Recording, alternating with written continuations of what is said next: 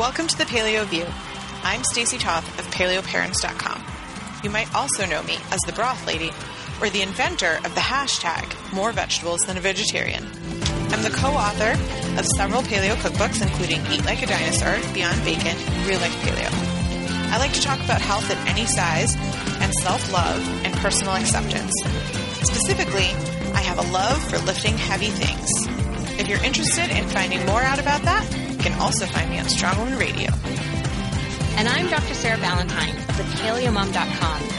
I'm the New York Times bestselling author of The Paleo Approach and The Paleo Approach Cookbook. I'm passionate about nutrient density and the intersection of diet and lifestyle with health, which really means I just love talking about science.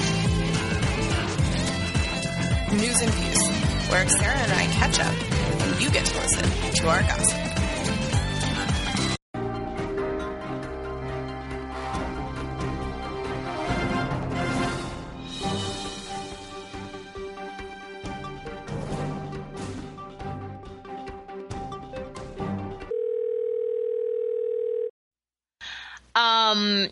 How are you?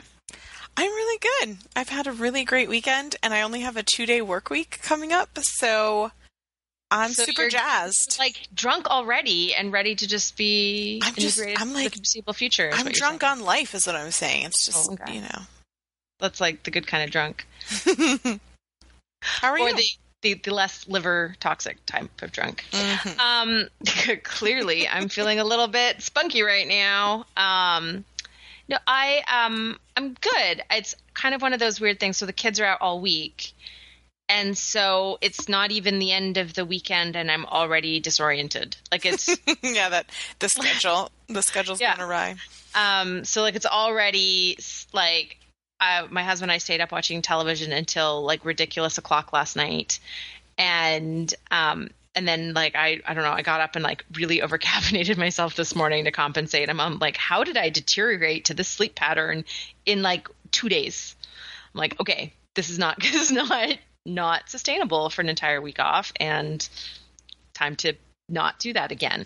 But it was Um, also probably as equally helpful to your health that you relaxed and It was really nice to take a night off. So I have been working evenings a lot more than I like to lately. And I've had a lot of evening interviews, like evening events, and it's been definitely getting to me to just not be able to have that, like put the kids to bed and have this downtime. And I've noticed in my, um, that I'm starting to get these like afternoon lows of, of energy and I'll get cold. And so, um, I know that's you know it's either my adrenals or my thyroid or how they're connected, and it's both. And so it's like, okay, like warning, warning, stop, pull back. so, so um, you know, the good thing is is that I've uh, you know it's hard won knowledge, and it's knowledge that came from making a lot of mistakes and ignoring my body signals for a long time. But I have I've gotten pretty good at like listening to that and and noticing it before it's like not easily reversible. Wait, did I I don't know if I messed up the grammar in that sentence.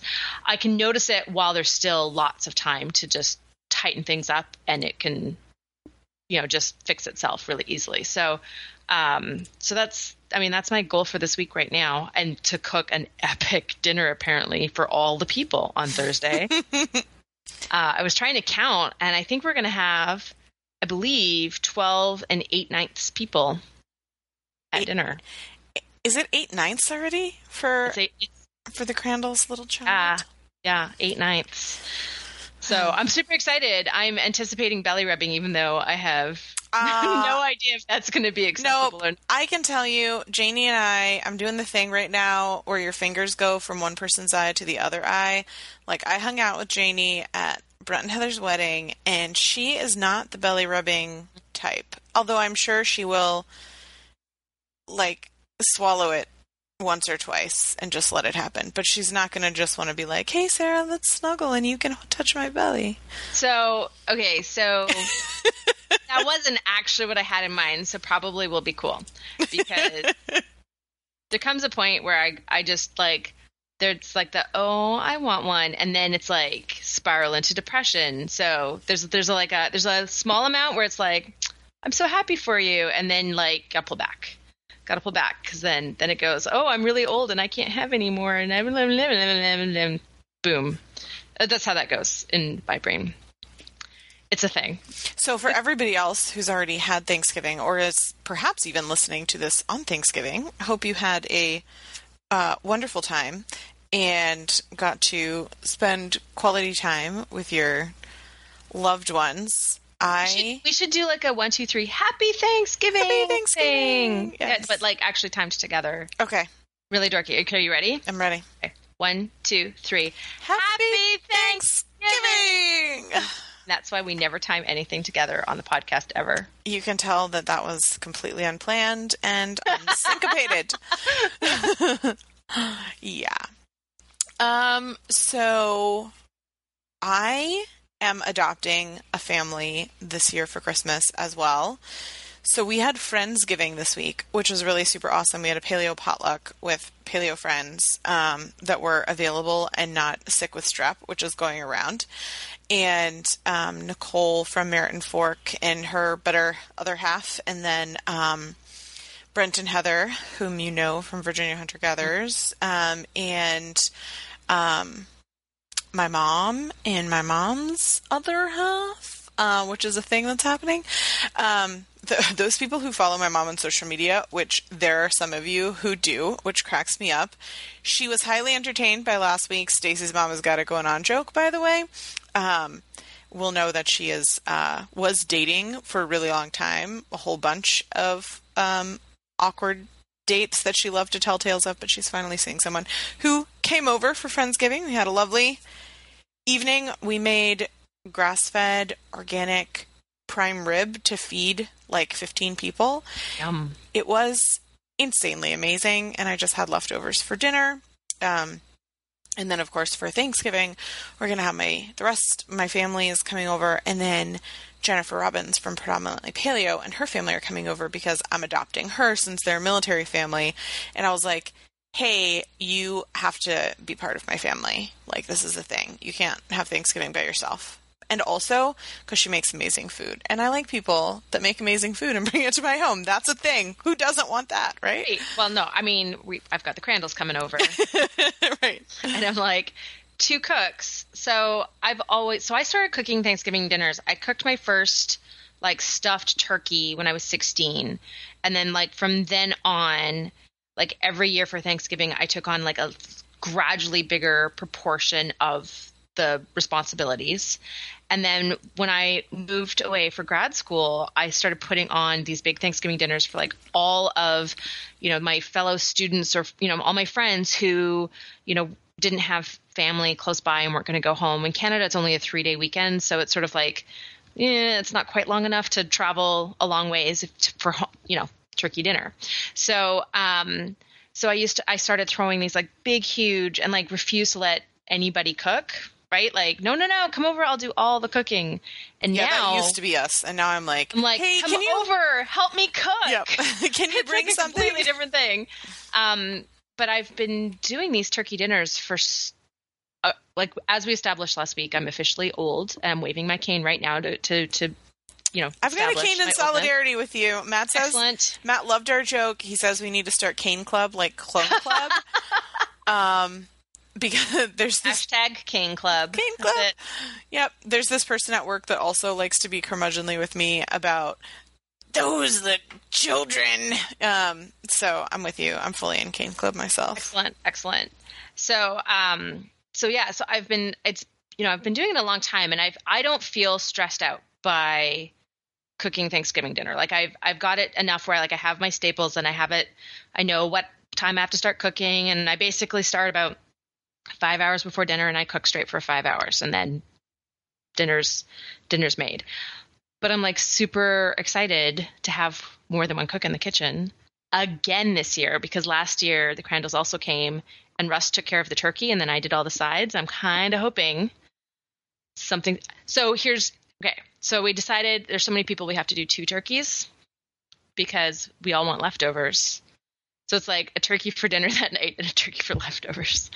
So we're trying to figure out if both turkeys will fit in my smoker. And if not, I think we might have to have a turkey showdown. I don't know that I would want to have a turkey showdown with Russ. Well, it would be like smoked turkey versus roasted turkey. I think Yeah, is what yeah. would happen. So that that could be a thing.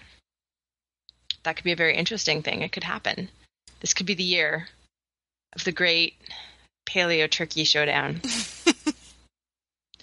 Ever so it this is by the time this show goes live, whatever happened with these turkeys has like already happened now.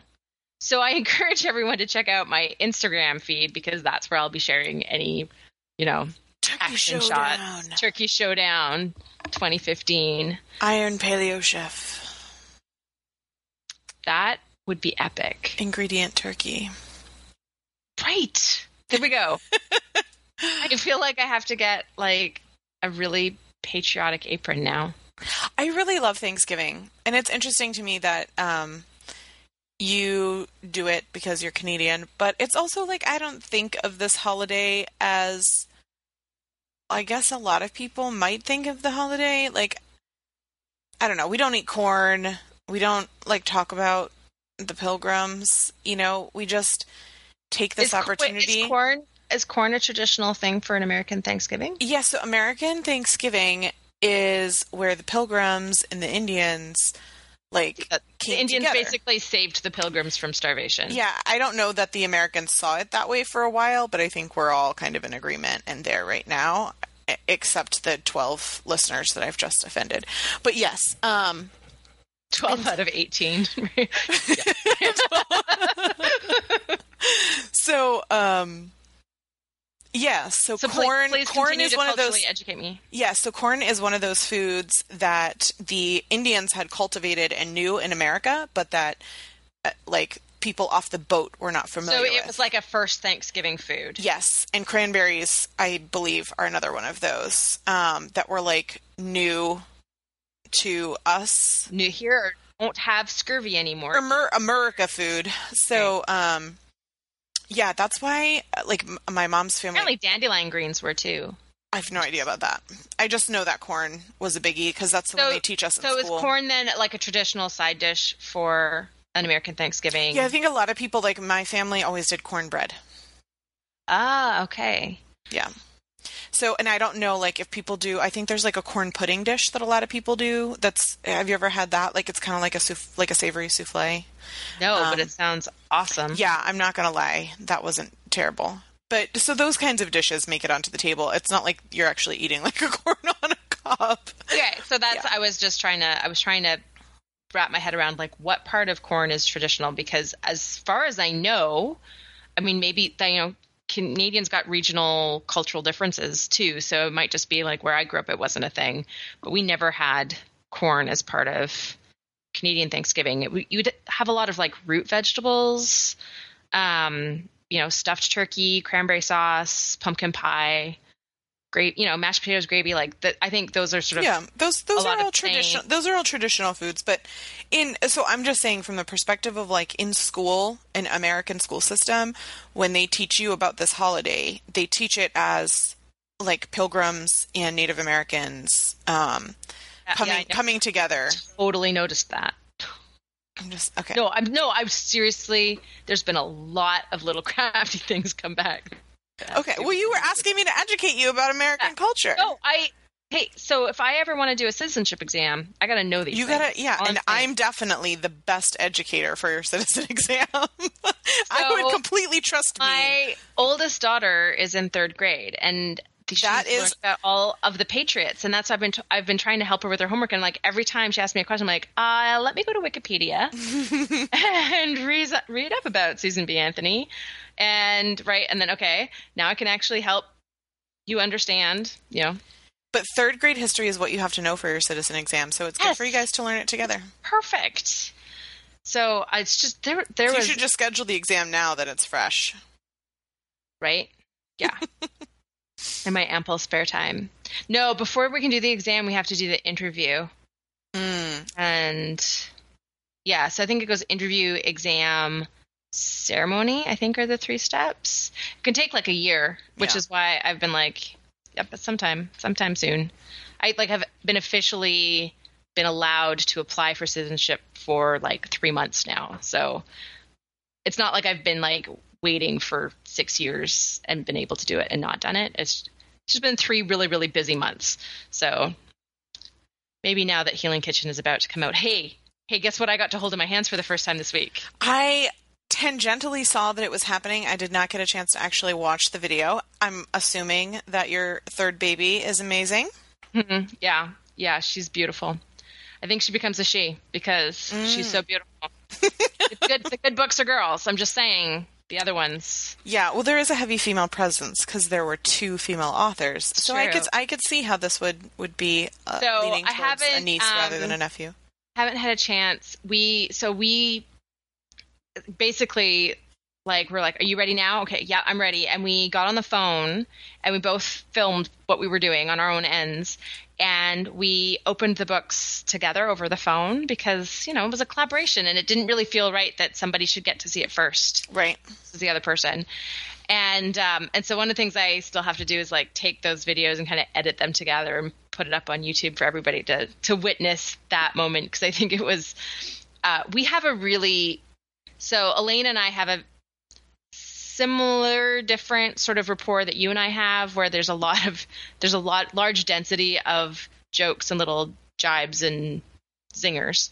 And um and so even within that like we're opening up this book, there's a lot of like little bits of teasing and I think it would be really funny for people to watch. I mean maybe maybe it'd just be like really weird and make people feel uncomfortable.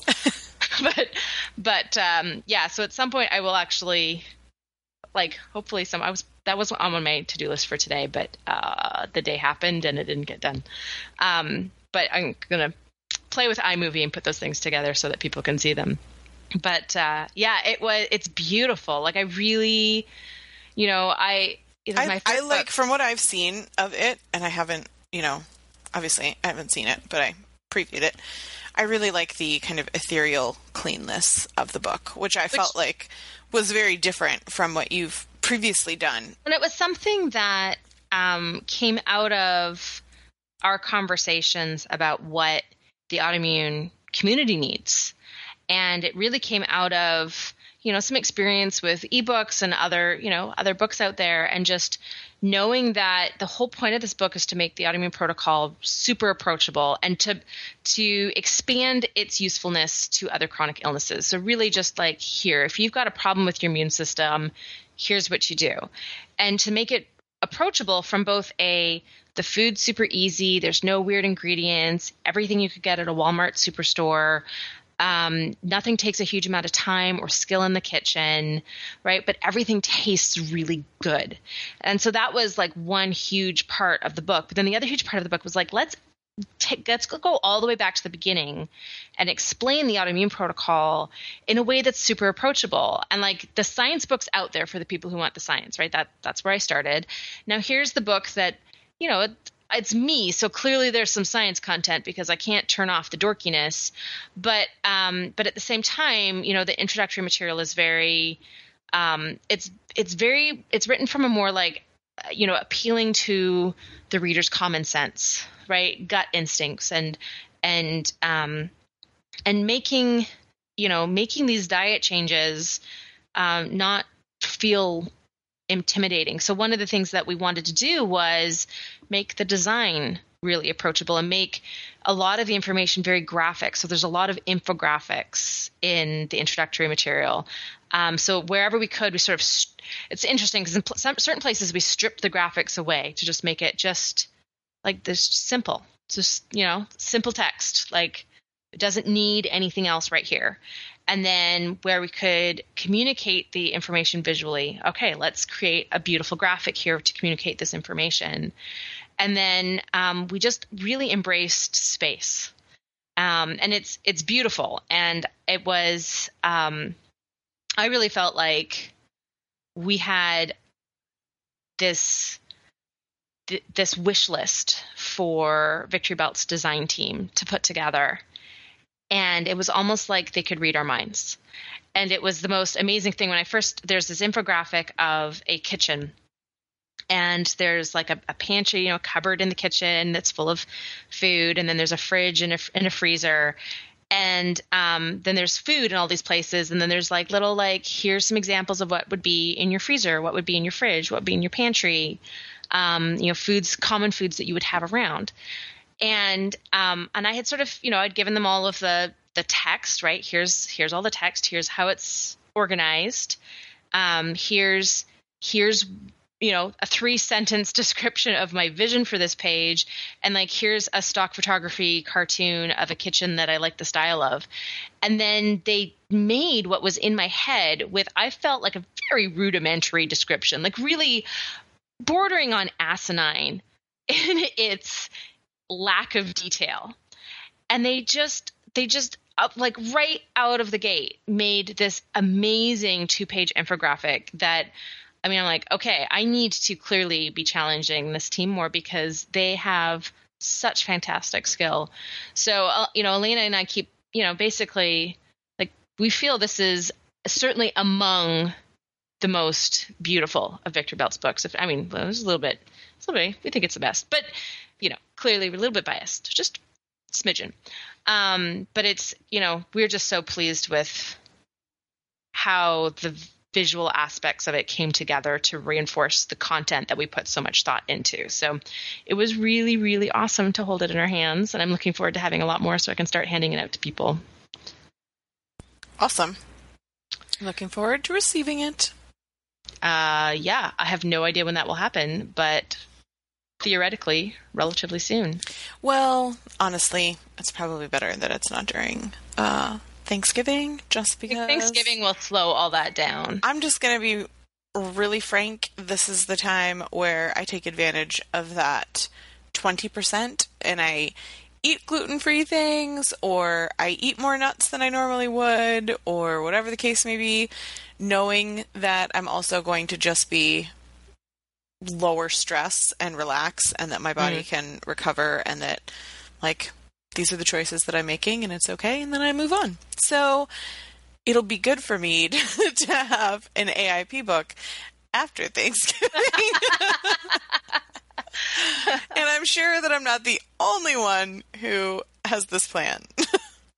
uh, probably not. It's one of the reasons why we were so excited that the book could come out in mid December, so it's in everybody's hands for January 1st.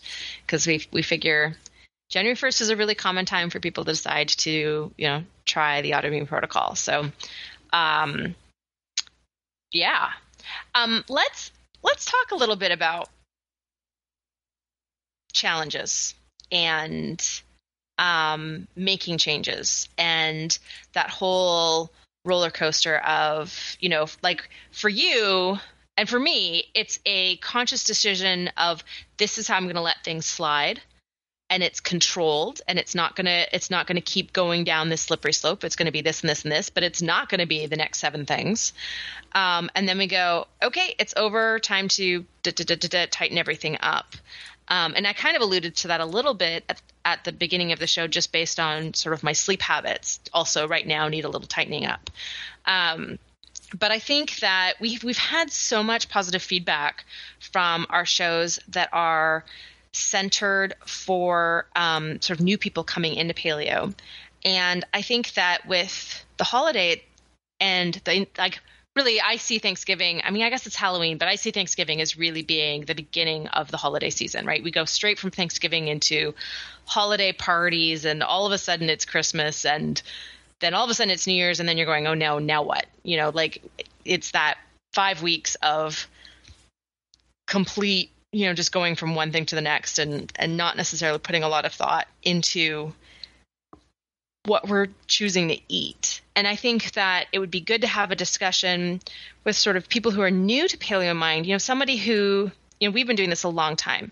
So we know what our body tolerates, um, and we know how to satisfy a craving within that, you know, within that knowledge of what's going to be okay for us and what's kind of pushing it a little bit and what's an absolute non-starter. We're not going to go there. Um, if you're new to paleo, you know one of the things that can happen over the holiday season is right you you go off the diet right like you you end up having that whatever it is fall face first into a pizza buffet as i allude to or, or perhaps in this case, pie, right, dessert buffet or whatever Right. the case may be. whatever it is, and then kind of have to dust yourself off and get back on the bandwagon. And for me, you know, I came at paleo from a history of obesity and binge eating disorder and being on a diet, off a diet, on a diet, off a diet. And, you know, usually off a diet was way, way more intense than on a diet was, right? And um, and so that yo-yo, you know, lose five pounds, gain ten, lose five pounds, gain ten and um and so for me there's a lot of aspects of paleo that is behavioral rather than um rather than food priorities. So for me there's a there's an aspect and it just comes from my own history of having an eating disorder but there's an aspect of this where i have to really understand for me what what does derail me too far. And for me you know what i have to do you know the the goal i think for everybody is that making the best choice is also the easy choice it's also the natural choice and i feel like i'm finally at that place but it wasn't something that happened overnight and it wasn't something that necessarily correlated even with healing physically it's something that really has come with long-term commitment to this way of eating. So I think it would be kind of neat to talk a little bit about how do you make paleo a habit? How do you make it something that's so easy that it's your default? Um, and then maybe we could tackle, you know, some some sort of basic paleo questions for people who are just starting out on their paleo journeys. Sounds good to me. You got some science on this topic? I always have science. Let's do it. Next segment is Science with Sarah, where I take a moment to explain the details and the whys.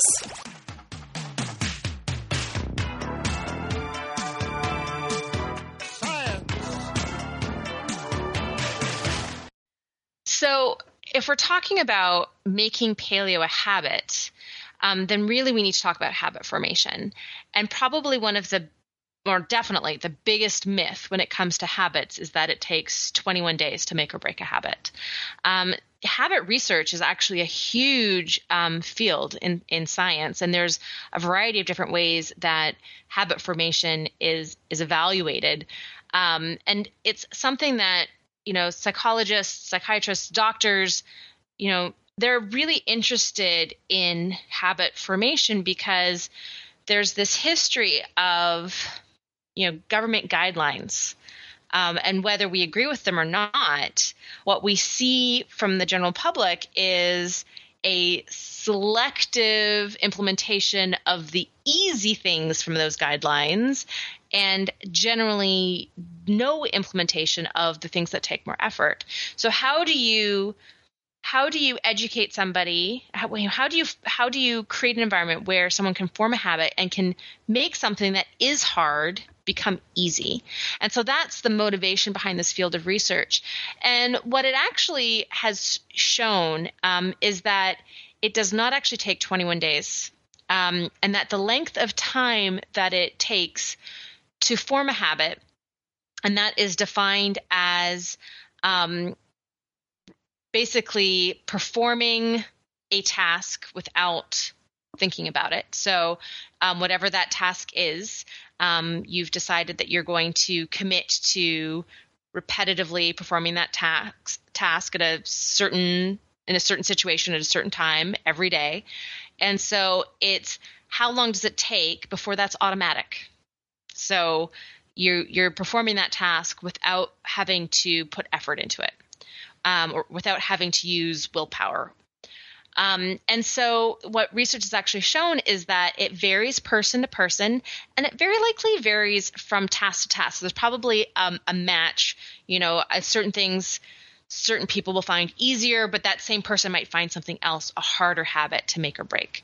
Um, and so the range is actually between 18 days and 254 days, which is about eight months, with the you know peak, this sort of average time, and sort of most people falling in around the two month mark. 66 days is the average amount of time that it takes somebody to form a new habit. So, what this means from a sort of psychology perspective, and especially from a paleo challenge perspective, right? So, there's a lot of 21 day challenges, 30 day challenges out there.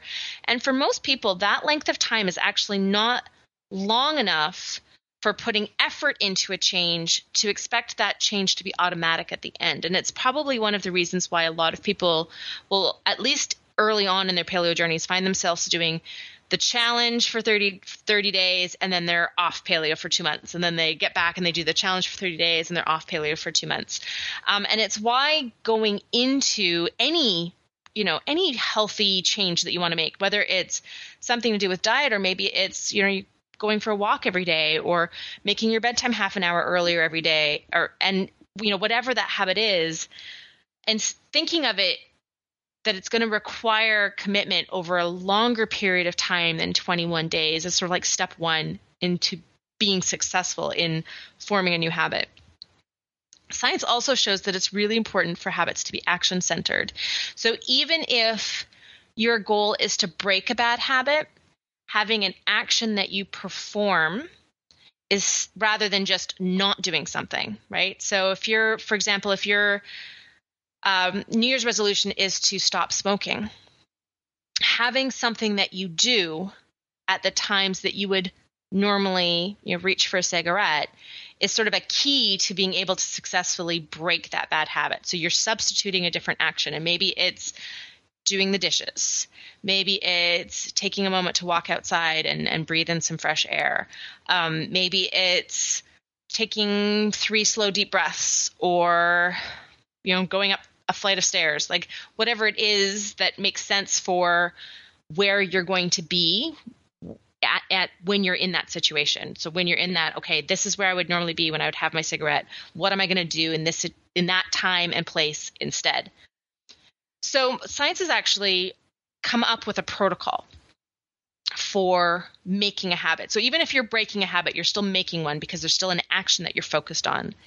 And it's really five steps, five simple steps. So the first one is to decide on what the goal is. What is this habit that we're going to try to create that will improve our health? So, you know, habit one, I'm going to eat organ meat three times a week. Or habit one, I'm going to put an extra serving of vegetables on my plate every every evening at dinner.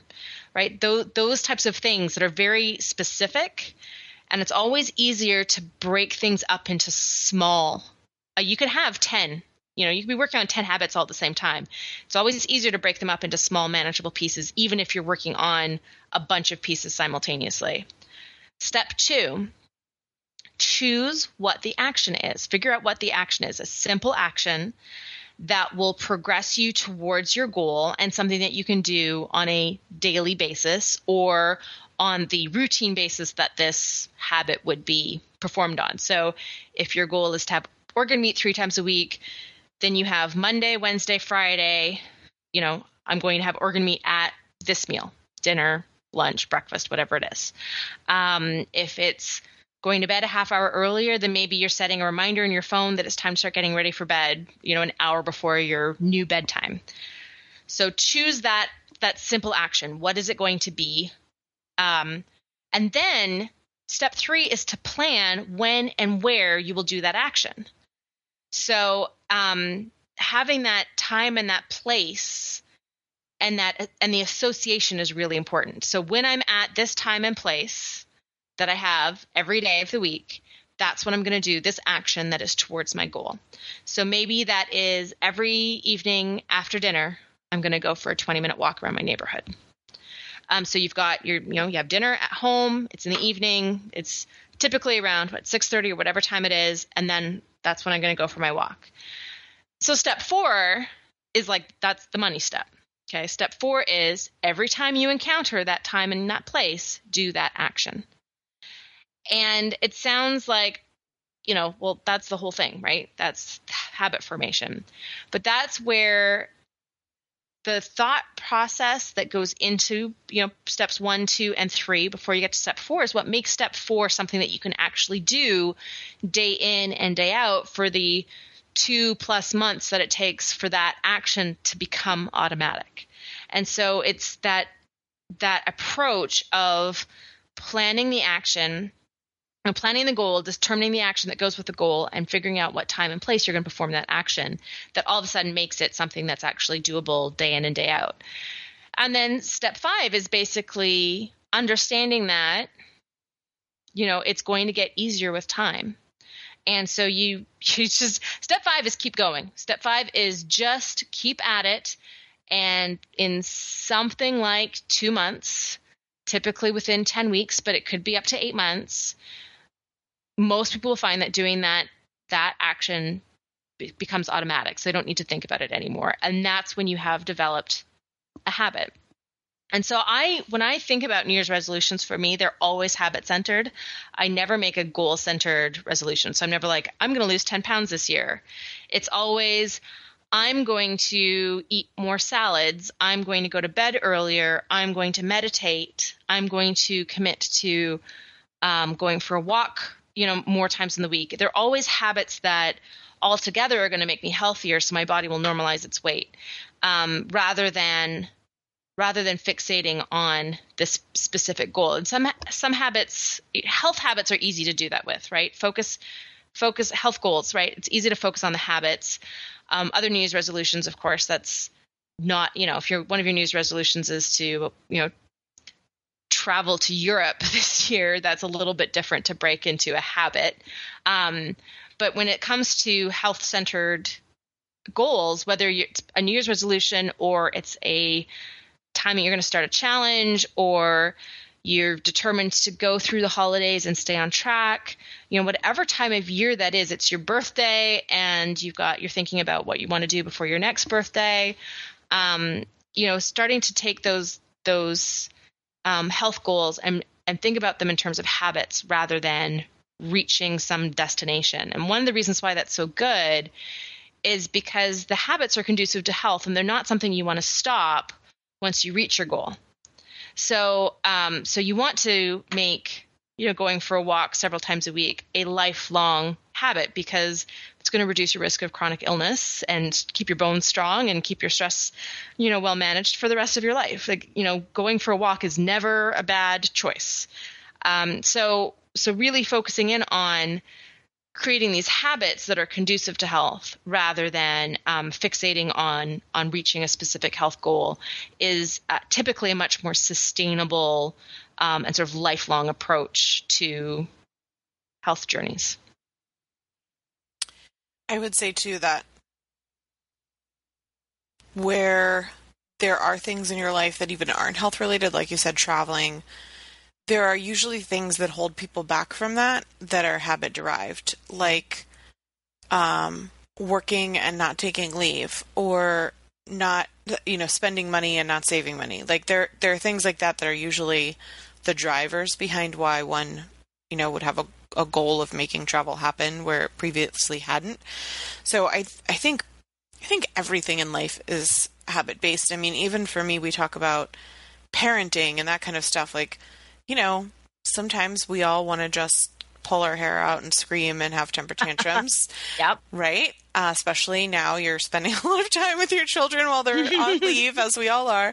Um, but it's about habit forming of saying, like, okay, I'm going to take a deep breath and walk away, or I'm going to remember to have patience, or I'm going to ask questions rather than giving answers. You know, like there are just things that happen that we as parents set about doing to form habits rather than kind of what is instinctual to us. And I think um, for me, the the biggest thing that I've ever done, and I think it's consistent with what a lot of what you're doing, but it's more specifically about retraining your brain, right? And there are a lot of things online, and I think we've even talked about it on the podcast before about um, different techniques and mechanisms and and people that are out there that are kind of helping people reframe their mind. And for me, there are certain things that I cannot eat, but instead of telling myself like I cannot eat that because technically I could. I could put gluten in my mouth. Like I could go buy a cinnamon bun and I could put the gluten in my mouth. Like I could do it. But I have not intentionally consumed gluten in over 5 years because I know if I do that I won't feel the way that I want to feel. And so I tell myself like I don't want that, which is a much more powerful feeling.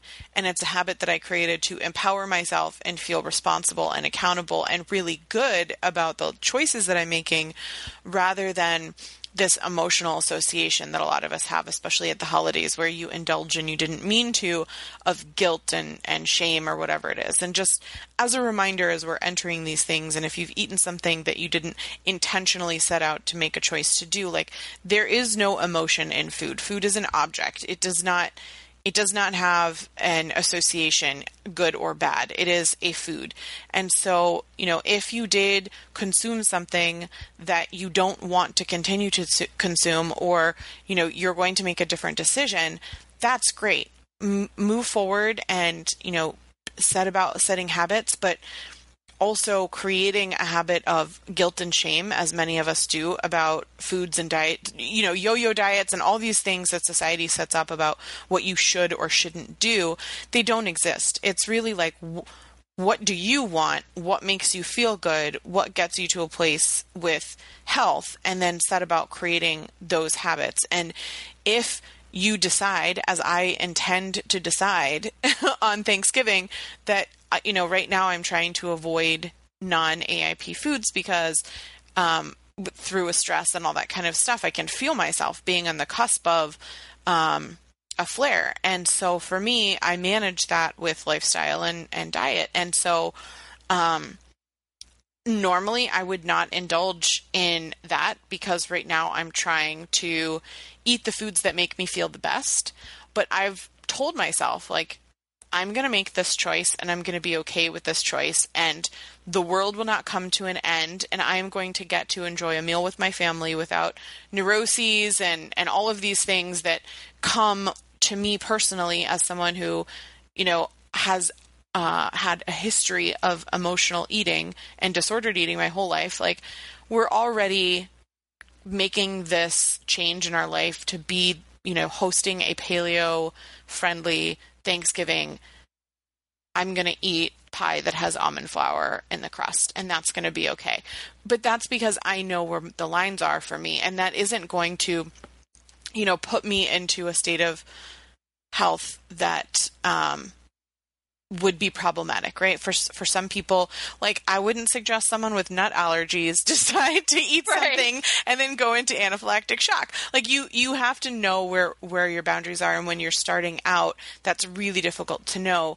And so if you make a decision and you say to yourself, as a lot of people do on the holidays, believe it or not, you know, Sarah and I cannot have gluten because it is health conditions that we have. But there are a lot of paleo people that decide on special occasions that they're going to paleo YOLO, as they call it, right? like you only live once. And so they decide that the gluten does not affect their health the way it affects Sarah and I's or other people's. And so violent vomiting is not something I ever mm-hmm. choose exactly. to do. I'm exactly. saying. Well, like we had Josh on the podcast, and Josh admitted that you know he. I don't want to say admitted because that sounds negative, but Josh oh, openly but- talked about that that was something that he had consumed, and that you know it's not an everyday occurrence, but that you know it it was actually healing for him to kind of let go of the stigma because he didn't have a kind of violent reaction to it. It doesn't make him feel good. It's not a health food, but it's not you know, something that derails his health. And therefore, people like Josh consume gluten on these days. So if that's something you do because you go to your parents' house and, you know, you set out like, I'm going to be strong and I'm only going to eat turkey and Brussels sprouts, and you come home with a belly full of pumpkin pie, like, there is no emotion that needs to be associated with that like guilt and shame and all those feelings don't help with the progress of health and so just just remember that and you know say to yourself okay it happened what you know what decisions do I want to make moving forward, and then create these habits. And that's do I do encourage people who you know aren't sure how Thanksgiving is going to go, right? So it can be a source of stress for people. I'm going home. I don't know if there's anything I'm going to be able to eat there. Um, if you are somebody who doesn't yet know where your lines are, um, you know, it's so unfortunately for a lot of people, those types of situations, whether whether it's Thanksgiving or it's a July 4th barbecue, is like where they discover, oh yeah, I really, really can't do X food.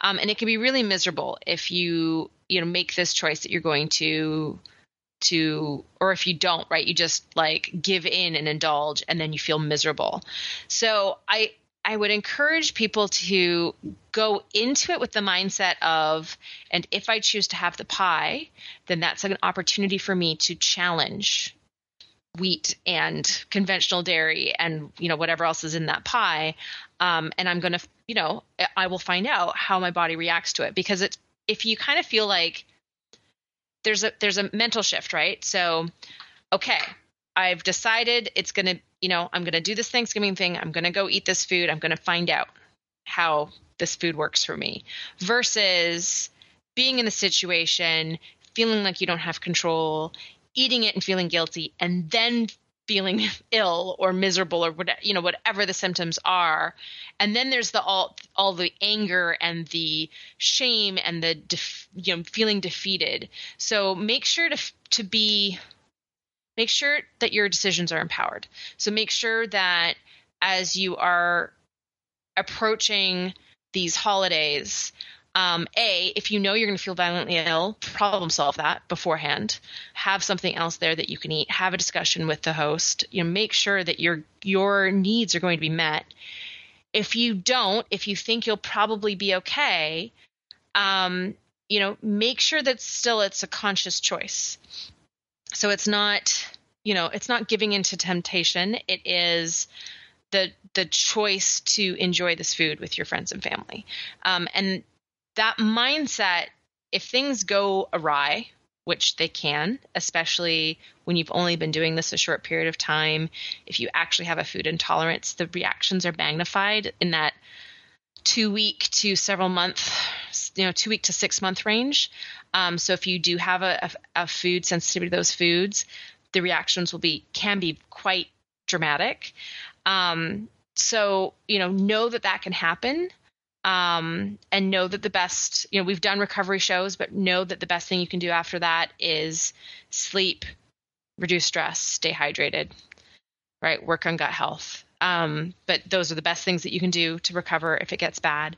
And, um, but it's a lot easier to get back, um, sort of back in the game when things went bad and you knew that could happen and you knew you made the choice anyways, right? It's so much easier to to bounce back when it's your own choice and you knew that that was a possibility compared to feeling like you were bullied into it, you know, feeling like you were peer pressured or, you know, all of the other possible scenarios that could that could lead to you eating that particular food. Sounds good to me. Let's answer some questions.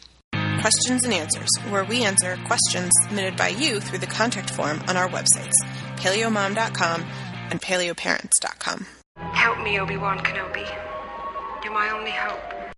So, our first question is from Patricia. Patricia says, First of all, I want to say you both really inspire me. I've been diagnosed with my first autoimmune disease, and the paleo diet seems to really help. It's just that I'm still having a hard time being consistent. I have a question for you. What did you use for snacks when you traveled on an airplane? Um, what can you take with you? If you can get back to me with suggestions, I'd really appreciate it. I'm trying so hard to stay on with my diet. This is a really good question, especially as people are traveling. So, I um, I will tell you, Patricia, that there are things that you can buy and then there are things that you can bring. So i think we should each like give a couple of those there. Mm-hmm. um, so when i pack in my bags i usually pack something sweet. I usually pack something salty and then i always pack like protein. Um, and all of those inevitably end up having some satiating fat involved as well. So something like a steve's paleo kit if you're not aip that has um, nuts I, do they still do the coconut ones actually those might be I don't. I can't. No, because it'd be like paprika on it. But, all have nightshades. Yeah. So I don't eat any of them. Unfortunately, yeah. they're they're really so, tasty. I yeah. remember the. I remember my pre AIP days and my love of Steve's Paleo Kits. So Steve's Paleo Kits, if you don't have a paprika problem, because that's what I I, I remember when I started reconsuming paprika and being super excited. But um, those have like fruit and nuts, and some have coconut and meat in them. So it's nearly a meal, and they have no problem going through TSA. They're um, air packed. You know, um, what do they call those suction machines? Like you know, they're yeah. yeah. Um, so they they fit really well in in purses and backpacks and all that kind of stuff.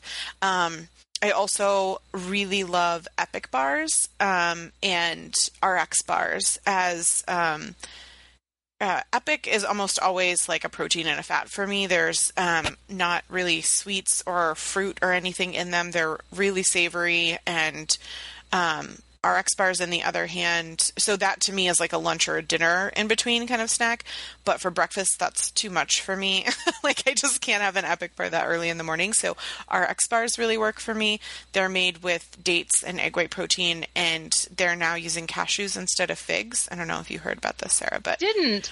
um, Well, I always thought the figs was the magic. I know. I haven't. They sent me an email that said that they want feedback on this new formula, but the I really psycho loved the figs, but I'm curious because I, I like cashews as well. So, um, anyway, so RX bars are, are one of my favorites, and then for sweets, um, well, an RX bar is kind of sweet, but I'm really very often tempted into, especially when I'm traveling and I'm not getting very good sleep, to be drawn to something like ice cream or like a low quality chocolate when I'm out and about.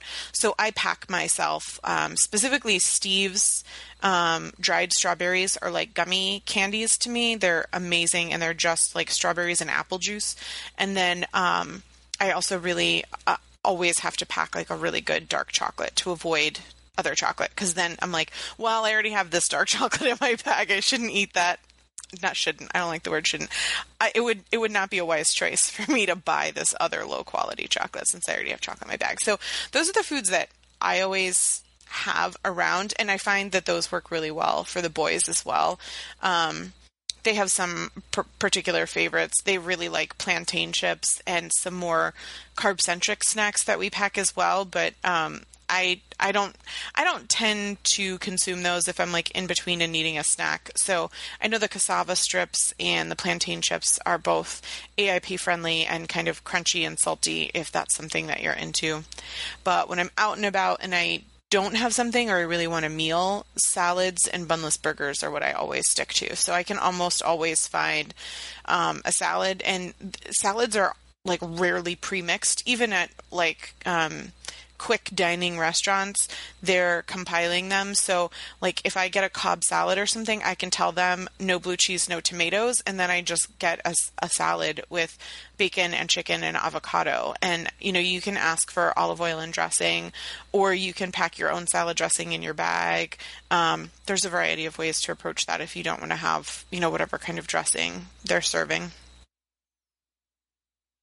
Okay, so that was all. That was like all the things. All, all your Um, things. So, I mean, I think maybe what I'll do is take the take that question to a strict autoimmune protocol level, um, and go so far as like, what can you do for international travel where your limitations you've got some limitations in terms of what you can bring so i travel between america and canada um, fairly frequently because i'm canadian and i live in america um, so that's a thing um, so I'm really f- very well familiar with the um, customs between those two countries, and it's different in different countries. So there's certain things that I can bring into Canada that you might not be allowed if you were traveling to China, for example. Um, but there are currently two flavors of Epic bars that are entirely autoimmune protocol friendly: um, the bison bacon cranberry and the beef apple bacon. Um, the beef apple bacon is by far my favorite flavor. Um, and uh, I mean the bison cranberry is good, but the the beef apple bacon's totally the bomb. Um, I, and so I haven't even had that. It's the plain. It's the plain bacon pieces that I really like. But I'm gonna have to check out this. I so those the salt apple. salt on the plain bacon pieces gets to me. So I feel like for me it's an it's a snack, but it's not it's too salty f- for the protein for a meal. Um, so for for me it's the bars that the beef apple bacon bars are. I mean I I really do eat them for breakfast at least four mornings a week. So um, they're they're just they are my emergency food. I always have two bars in my purse. Um, I may or may not buy all the cases every time they're in stock. Um, and so they are autoimmune protocol friendly. They're non-perishable, um, therefore they can cross a border.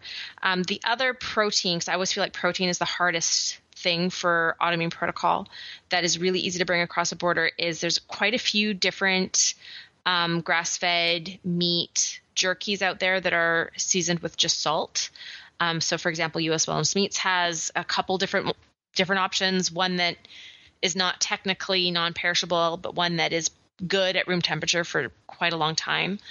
Um, so those are great options. The other thing that I like is things like pouched tuna. I mean, yes, eating plain tuna is not most enjoyable experience for most people, um, but it tends to travel really well. You can take that pouch and put it in another bag.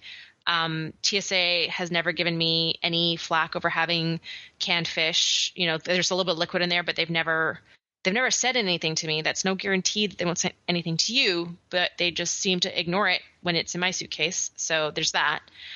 Um, and I find canned fish can be, it's a really good, like, I'm getting to the hotel and now I can finally eat food, right? To me, I always feel really self conscious eating something like sardines or canned oysters on an airplane because I feel like now the entire airplane smells like my sardines. Um, and that's maybe not what all 200 people on board wanted to smell. So, um, so on an airplane, I'll stick with like Epic Bars, jerky. And then for me, when I travel, I always know where the border is. So I can pack a salad or some like raw veggies, some, uh, you know, an apple, banana, something like that. And um, I always know like I have to finish that before I cross the border. And so if I'm not finished it, then I have to throw it out and, you know, before I before I go through customs and immigration. Um, dried fruit is usually a good one um, and allowed across borders.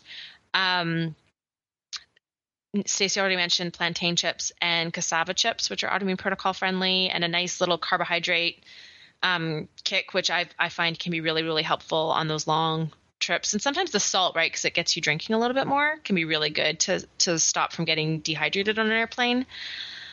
Um, and then in airports, um, you know, I usually I usually pack so much I don't need to buy anything in an airport. If I do, it's usually you can often get again veggie sticks with you know the dips in a separate sealed container, so you can just throw out the dip, um, or a salad again where you know things are are nicely compartmentalized, so you can you know things it hasn't if it has croutons in it, then I'm not going to touch that. But if it's you know in a separate little bag and I can throw that bag out, then I'll um, typically go for that. Um, fruit, right? So apples and bananas are super easy to get, and sometimes fresh oranges super easy to get in um, airports, and often in business class they'll have fresh fruit, so bananas or apples. So if you're on like an international flight where they're providing a meal, even if your meal doesn't come with fresh fruit, you can often ask for it and they will you know, if it's just one person who's asking for a banana, they can go up to business class and get you one of their bananas. They usually have tons. Um, so those are like my go-tos for travel. You know, my kids don't follow the, they just are standard paleo. So for them, I have an entirely different collection of things. Um, you know, it's a lot more nut based, and for them, it's always the the um, trick for them is always finding a protein. I forgot about Powerballs. Have you had Powerballs yet?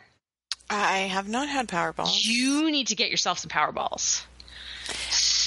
So there are so many jokes right now, but yes, I'm just yes, gonna roll. Yes, yes, you do. Uh, so these are a new product on the market. I've to me they feel like a cookie. So um, they're very much sort of like a macaroon sized.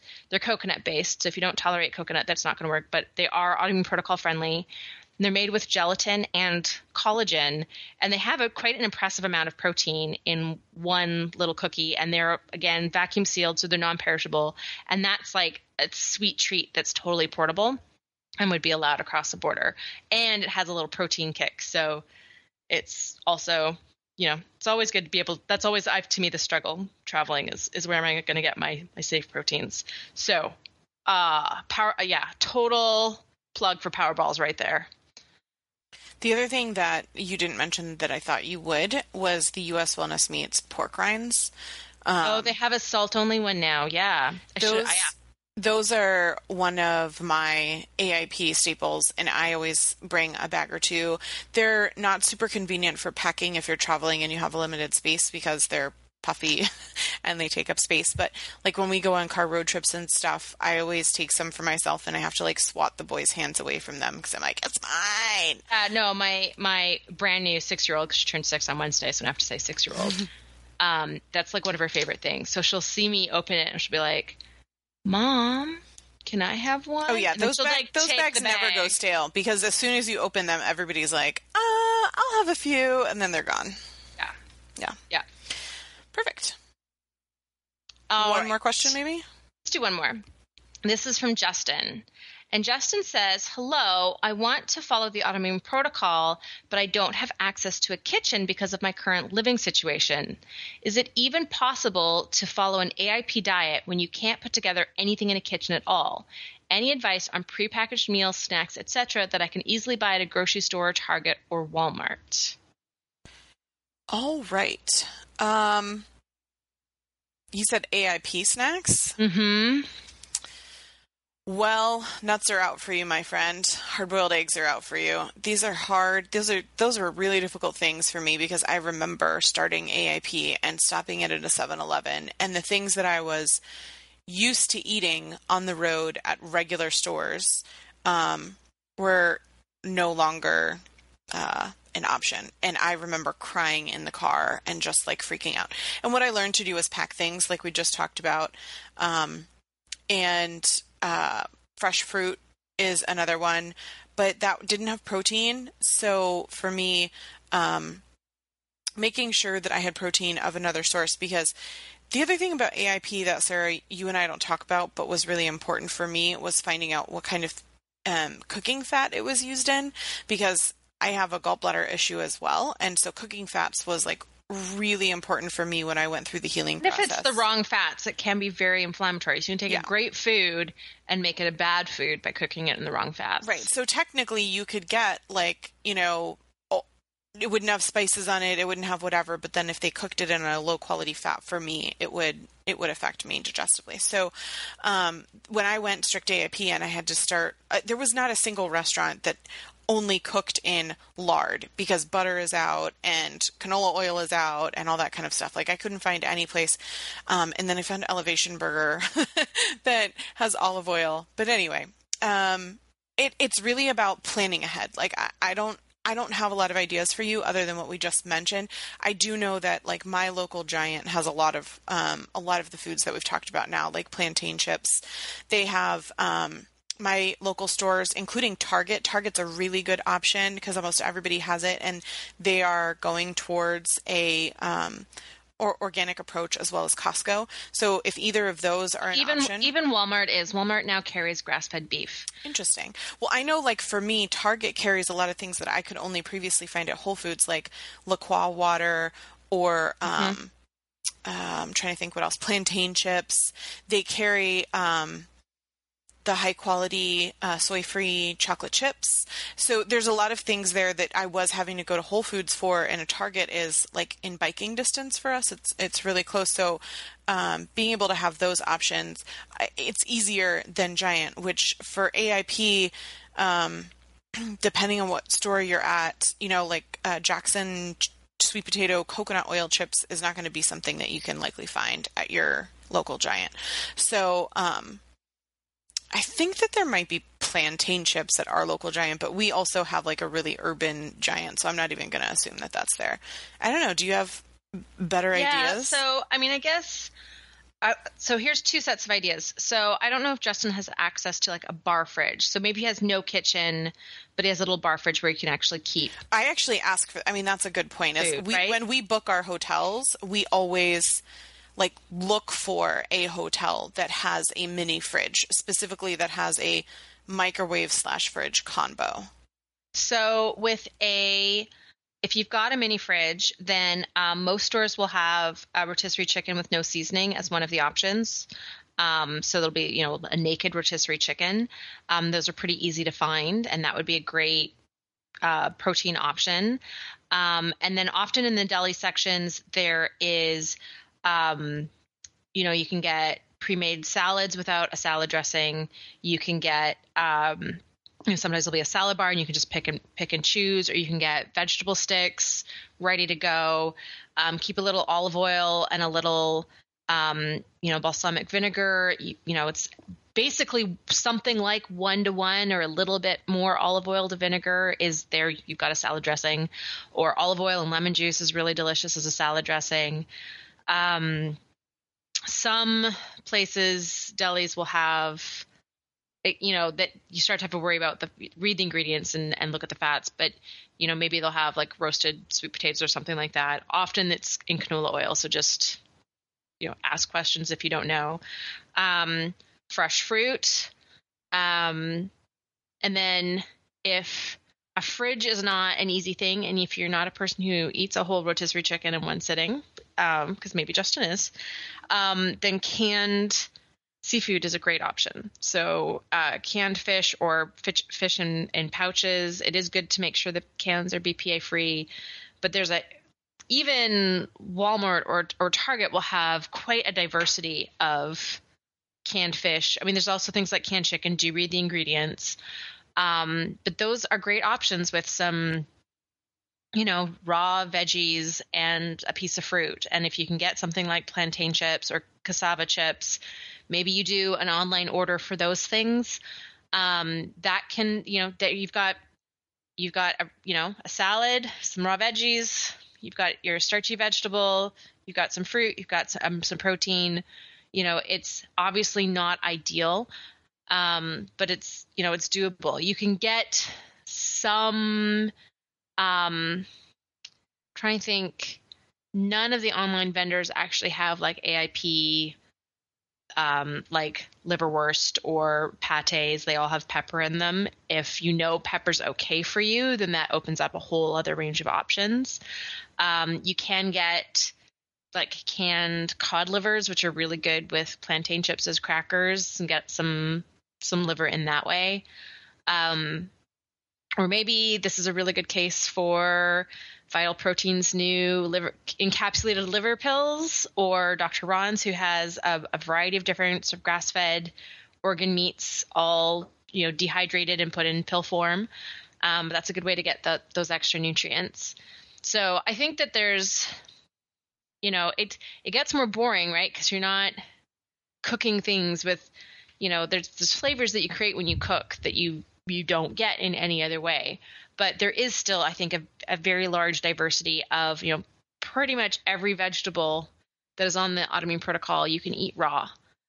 I can't think of any examples. Uh, cassava you wouldn't want to eat raw, but I like I can think of like that's it. That's all. That's all I got. Bamboo. Don't eat bamboo raw. There's very few vegetables that you wouldn't want to eat raw that you actually need to prepare in order to make them safe to eat. Um, and so you know all those vegetables you can eat raw the fiber from raw vegetables is really, really good for us. So, you know, don't feel bad that you're eating raw vegetables. Um, and then fruit's great. And, you know, seafood is, I mean, I actually sometimes think that a, a pescatarian approach to the autoimmune protocol may even be superior. So, um, especially if it includes a, a, variety of seafood and lots of shellfish. So there's that. You could also look at things like SeaSnax. So you're getting some seaweed. They're made with olive oil. Um, trying to think of some other good, like eat right out of the package. Kelp noodles you can eat right out of the package. You just rinse them. Um, hmm. I, all the I other, just, all the other things we just mentioned, right? Yeah, I mean, f- a lot of the stuff that you're saying, I totally agree with, but I just know that they're not like at my regular stores you know, like a. So, I mean, Whole Foods has, has kelp noodles. Um, I've seen SeaSnax in a lot of different places around here. Um, so, you know, I definitely feel like, you know, you can do simple salad veggies, veggie sticks, um, some fruit, and either rotisserie chicken or canned seafood really easily from anywhere. Um, and then I think, feel like, you know, for the variety, you know, an order from Amazon or from One Stop Paleo Shop or from Barefoot Provisions, um, you know, an order of some of the the extra fun snacks um, can add to quality of life in that type of limited cooking situation. Yeah, I that's definitely if you have the option. Like if you don't have a store near you, but I would definitely recommend checking out Target and Costco. We have a really comprehensive Costco shopping list that Monica can put the link in the show notes for. But um otherwise, like we get a lot of stuff delivered from um, Amazon and One Stop Paleo Shop that like magically arrive at our door and we don't have to leave the house and it's exactly what we want and you know top top quality ingredients. So if if you're not finding some of the stuff that we're talking about you can certainly find them um, online. And even like Amazon subscribe and save. Even if you can find them locally we get a lot of things just because we have Amazon Prime membership it is delivered free in two days, and then the subscribe and save option is like up to 15% off of whatever the low Amazon price is to begin with. So, like plantain chips, and the boys get avocado oil potato chips that they pack in their lunches, and um, uh, just, you know, a ton of stuff through subscribe and save. Sure. Yeah. Um, I definitely use subscribe and save. And um, in Atlanta, we have same day delivery now. Yeah, we some of some members. of our items are same same day, but not all. Yeah, I mean it's yeah, no, it's clearly not all, but um, that that that has has I've heard really saved me so much time. I've heard really good things about the Amazon fresh food delivery service that's starting up. I have a friend in Texas that has access to it in Dallas that is like raving about how awesome and affordable they, and high quality it is. It's really high, like they're doing like organic produce yep. and yep. I mean, if that's what you order, yes. Mm. Yeah. So if if and when it comes to our area, I, I don't know. I've never been one to like get fresh I mean, produce and stuff delivered. But Whole Foods does delivery, and I've never ever yeah, used it. As, we have local grocery stores that do it as well, but I just I'm a sucker for Amazon, man. it's nice to be able to buy so much in one place. I, yes, I Amazon's my friend um, my neighbors comment about how often I get boxes. Oh, your delivered. neighbors? It's not the the delivery guy that knows you by name. Oh, the delivery guys know me by name for years. That's old hat. Yep, yep. No, it's the neighbors that are like, "What do you buy?" I'm like, "Everything." Sometimes for you and I, it's not even what we're buying. Sometimes it's just like, "Oh, someone sent me this thing." Okay. Yeah, that's true. that's true. That is a whole other a whole other level, though. Yeah. But um, no, I do. I, I find that I can get specifically what I want for cheaper with less time investment online. And so I do a lot of online shopping. Um, a really embarrassingly large amount, actually. I might have a problem, that's all I'm saying.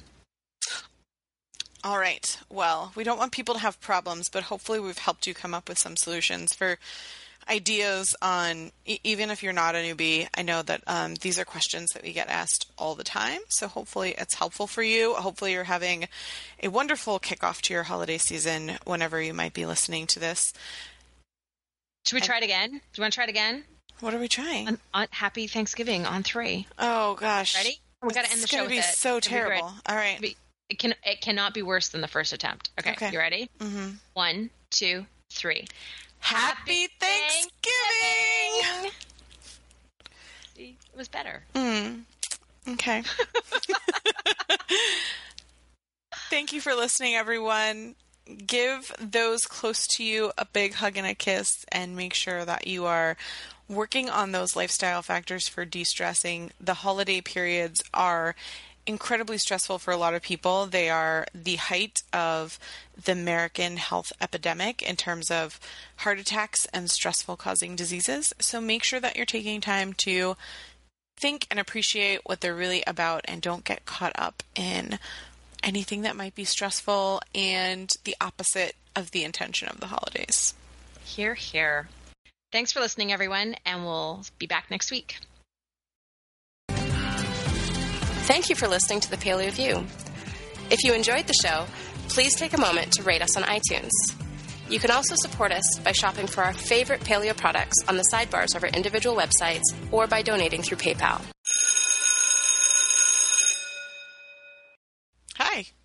So, for some weird reason, Skype was not like automatically running on my computer when you called.